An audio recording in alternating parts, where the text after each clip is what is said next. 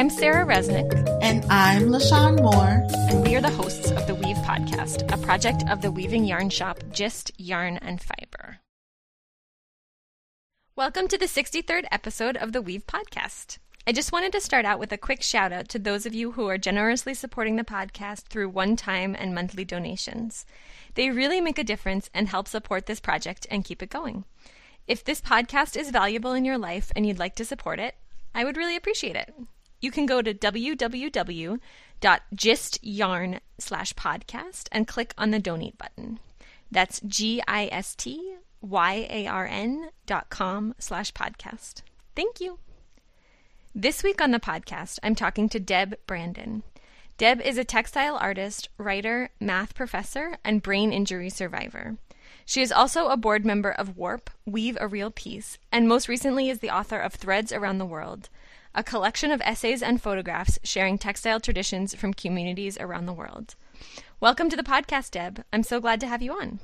Thank you very much. I'm excited to be here. Can you start out by introducing yourself and sharing how you found your way towards weaving? Um, I was born in England and grew up in Israel. Um, I have always been interested in textiles from when I, as a maker, from when I was uh, seven years old, when my mother taught me how to knit. And then I also, then I, I started that, and then as I grew up, I learned all sorts of things like embroidery, um, oh god, basket making, all sorts of things. And then when I, as an adult, I learned to spin and weave and whatnot. And it's interesting because I really enjoyed all the learning all this stuff, but weaving was different. Weaving, I sat down to weave and I felt like I was home. It was as if I was a weaver in a in a previous life, hmm. and uh, it was it really opened up my world to a broader range of well more techniques, um, uh, people in text other textile artists. It completely changed my social life, and uh, as I said, this was me. This was who I am. I'm a weaver. Who taught you how to weave and what kind of loom did you first learn on? Well, learning how to weave was kind of an interesting story. Um, I set up lessons to uh, to go to a workshop, a weaving workshop, and I had broken my ankle a, f- a couple of months prior to that. Finally, I could I didn't need uh, help walking, so I was really giddy, and I ran ran up the stairs in my house, and my hand was on the banister, and it ran into a into at the end it ran into a wall. Hmm. And uh, well, that doesn't sound funny, but what was funny was that I couldn't make the workshop because my hand was broken. Mm. So I was planning on going on a workshop uh, on weaving in Shippensburg, P- Pennsylvania, but I broke my hand before I before the workshop, so I had to cancel. Um, so I started looking at, and the woman in Shippensburg wasn't going to hold any workshops that I could take. So I uh, searched around and I found um, Nancy Griffin. She had a store in um, in uh, Mercer, PA, Mm-hmm. And she basically it was a one-on-one thing, and I could start whenever I wanted, and uh, then I was good for three months. I paid her a one-time thing, and I could go in and out of her store uh, for I believe yes, it was three months, and use her loom, uh, which was a floor loom, and I'm not sure what make it was, but it was definitely a floor loom. Um, and we ended up becoming really good friends. Uh, she was a fabulous teacher. Uh, unfortunately, she's closed her store and she focuses more on spinning. I mean, I, I love spinning, but uh, it's not like weaving. And how soon after that did you get your own loom? Very soon. Um, I, I well, in fact, it was before that that I got the loom, and I was ready to go when I was done at her place. And uh, I, it was no, it wasn't a floor loom. It was a workshop loom, and it was. It wasn't a cranberry, but it was some sort of a. It was cherry. It was just gorgeous. Well, it still is. It's in my living room now, with weaving on it. Hmm. And you are a professor in mathematical sciences at Carnegie Mellon University. And I'm curious what kind of math you specialize in and how your work as a mathematician influences your work as a textile artist. Well, I used to do research in partial integro-differential equations, which is a bit of a mouthful, and What does even that when mean? I tell, sorry, What does that mean? Can you explain that? it it's uh, used to model equations where it's well, okay, it's used to model situations where what happens now um, is affected by what happened in the past, or what happens here is affected by what's going on nearby. Um, it's not the standard situation that most applied mathemati- mathematicians deal with, but uh, you know that was what I did. But I haven't been focusing much on research uh, since um, I had a brain injury in 2007, and uh, I've been focusing on teaching, which is now it's now become a passion but um, and and I love the interaction with the students. In fact, I've moved away from research, and I am on doing um, basically teaching plus other stuff. Um, as a mathematician, it's interesting because when I first started weaving, I wanted to get away from the math side, so I tried to put um, to play more with colors and things like that but I found that the math came in no matter what.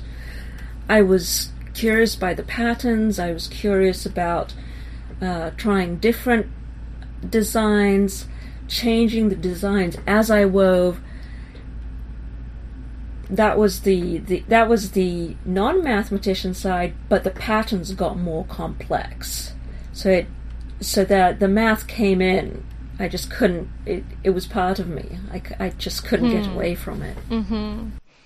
Do you find that it's still influencing your your weaving a lot? And do you like the math coming into your weaving, or do you sometimes try to keep it out? I definitely try and keep it out. And I mean, the last time I had it in was shortly after my um, brain surgeries. But now it's come out again. And I think that's partly because my style of thinking has changed since the brain injury. I'm wondering if you want to talk a little bit more about that and how being a brain injury survivor is also impacting your work as a weaver and also as a writer. Um, I was. I have clusters of malformed blood vessels in my brain. Two of them bled, which made life quite exciting. Um, I was having seizures, horrendous headaches, uh, wonderful things that kept me from driving, from working, um, from creating.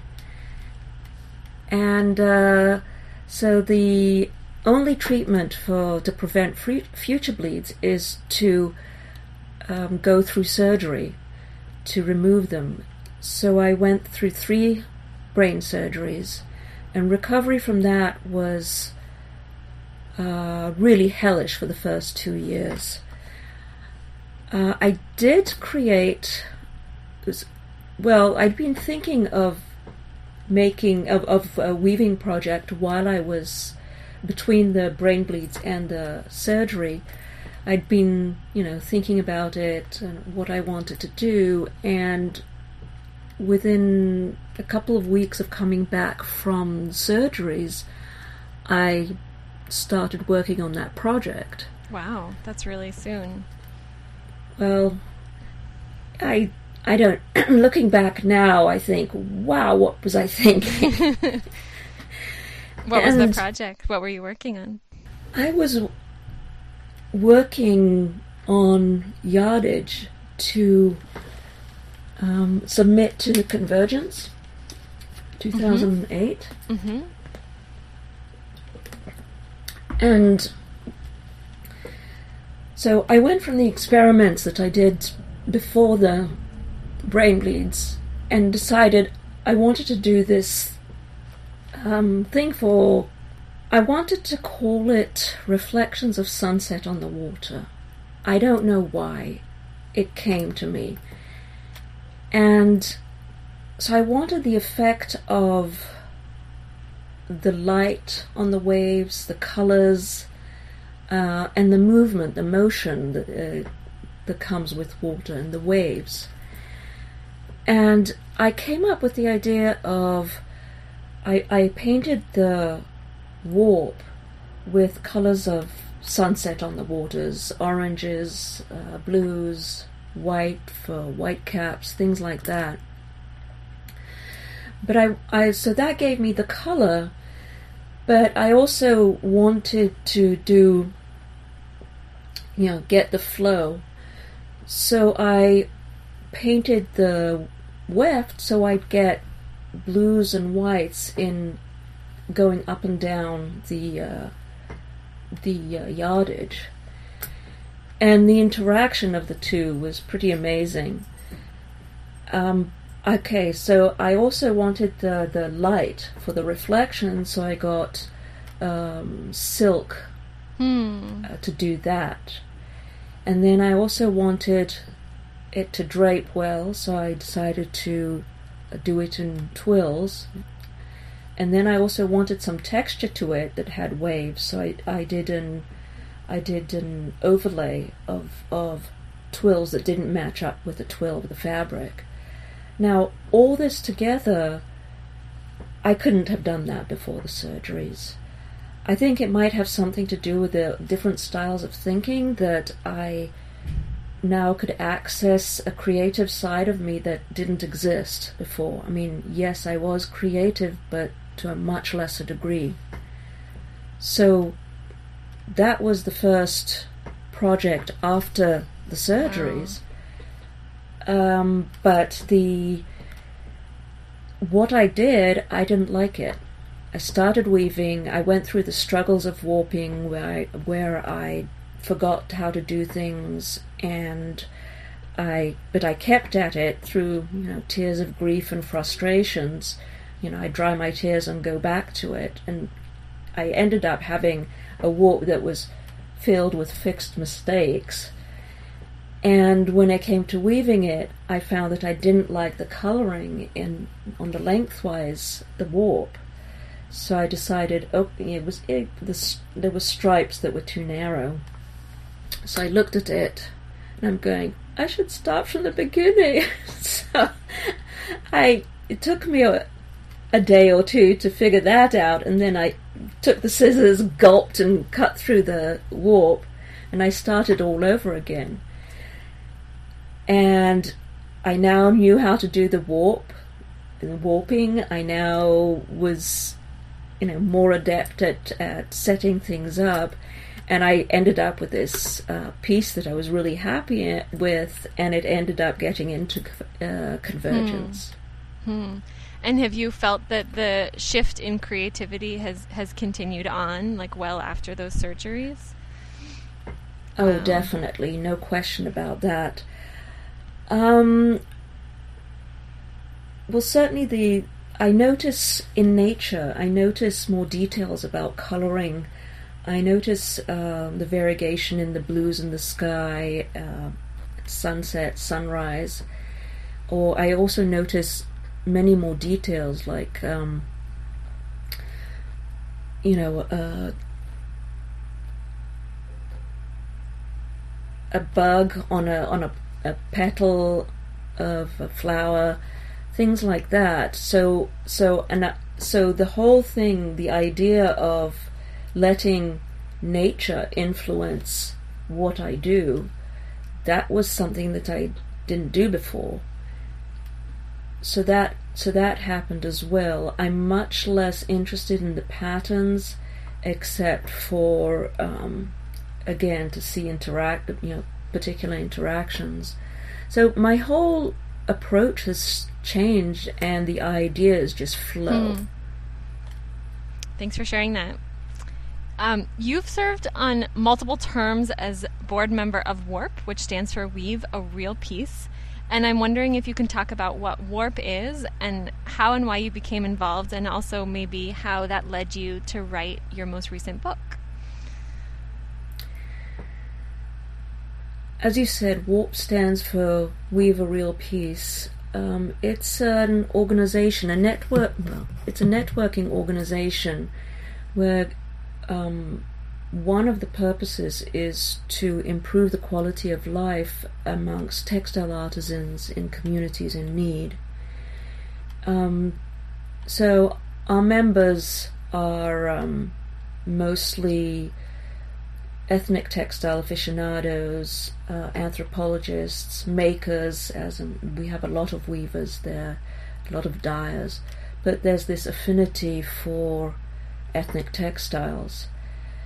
What we do is we support each other in our endeavors to make a difference in the world through textile arts. Um, now, the thing is, in terms of textile traditions, other than the fact that I just I'm just nuts about uh, traditional textiles, um, they I I find, and this is something I learned through writing my most recent book. I felt that, and I learned this through Warp, I that um, ethnic textiles are really important. Uh, they're an integral part of humanity, and so, and and in addition, it, as members of Warp, it gave us knowing about it, learning about it, gave us better access, better understanding of local, locally made textiles all uh, all over the world. I mean, a lot of our members travel a lot. They travel a lot, and they end up with uh, a lot of them with traditional textiles when they come home. So, some of our members actually work out in the field. Others, um, their main contribution is through buying textiles that WARP members uh, support um, other textile artisans with. There are a few like me that do bits and pieces. I'm jack of all trades in my textile arts and in everything I do, in my writing as well. And I seem to be the same way with Warp. I you know, as I as uh, you mentioned, I was on the board, which is a working board, and um, I I write these articles for the newsletter. Um, so it's a you know it's a big me- it's a mix of what people do for the organization or you know to fulfill our purpose but networking is a huge part of it, and we have annual meetings where the networking is um, it, it's just a huge part of the of the meeting, and we um, we all come away galvanized to take further action.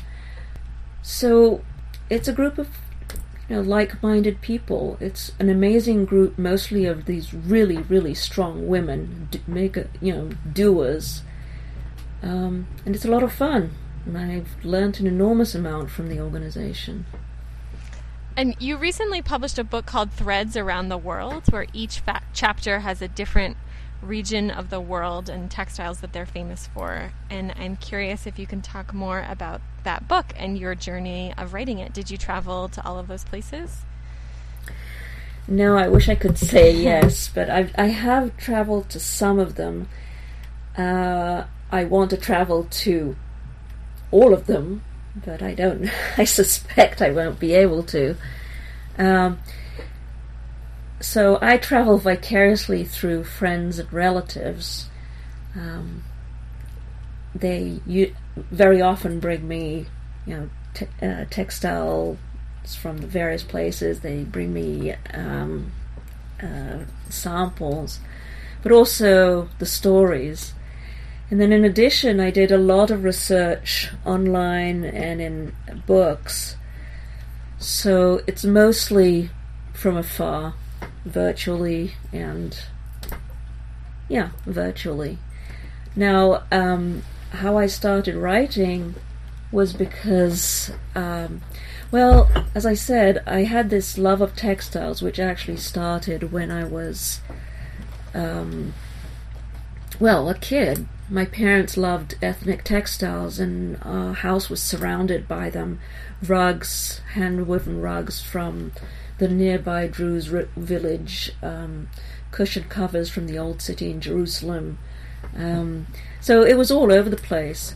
And then when I joined Warp, that interest grew immensely because of the because of the um, other members who are interested in ethnic textiles, but also um, the uh, annual meetings. We have a marketplace, and there are always people who bring in textiles from uh, among the um, traditional artisans. And uh, then a couple of years after I joined, the newsletter editor asked me to write about textile techniques from around the world. So I've been writing uh, for I've been writing essays for that column for God that started in 2003. So more than 15 years. Uh, I don't know, 15 years or so. And um, then a few years later, uh, the board asked me if I would put together a collection of these uh, essays and we'd add photos that members took when they were traveling. And uh, we'd have this booklet and sell it as a fundraiser to the members, sell it as a fundraiser for uh, Warp. But so the newsletter editor and I worked on it, and she finally goes, "This is bigger. This is not just something cobbled together, you know, grassroots project." And um, so the next step was to start editing even more and even more than I did before, rewriting some of the articles, and I think also partly because of the my uh, brain injury, my interest shifted from looking at the technique, which I used to do, which is what uh, what I used to do before the brain injury, and I used to the a lot of the techniques I um, applied to my own textile work. I'm I'm curious to hear what a few of the, your favorite regions are that you are writing about in the book, and were those ones that you got to personally visit, or tell me about that. Um, that is a great question. As I said, my focus shifted from the techniques to the stories behind the traditions, Mm-hmm. and the textile traditions that I'm most drawn to are the ones that where the stories are particularly uh, interesting uh, or I don't know something about them really spoke to me. So uh, the ones I really like, I mean, I like many of them, but the ones I really gravitate to when people ask me similar questions are two uh, types of uh, two types of textiles. The one is Bhutanese weaving, backstrap weaving, and the other is Moroccan, the Berber weaving. Now, the reason, as I said, is because the stories behind them, uh, not so much the techniques. The technique for um, the Bhutanese weaving is very complex. Um, but it was the story behind it that really got to me. With the Moroccan weaving, again, technically, I wouldn't be interested in it. It's too, actually, too technical for me. and not because I can't do it, but because I've lost interest in the t- complex technique stuff that I was doing before. But again, it was the story behind it. There, the story that I loved was was the symbolism behind the actual weaving. Usually, the symbolism is maybe colors, um, the patterns, but it's not in the actual act of weaving. With the Morocco, with the Moroccan weaving, there's it's uh, the weaving is a metaphor for a son's life. Hmm. And the Bhutanese one was a personal story of the woman who wove it. So those are the two from the book. I just, when I just go Bhutan and Morocco, no question. I mean, the, as I said, the other the other um, stories are, you know, I love most of them too, for various reasons. But these particular stories really um, spoke to me.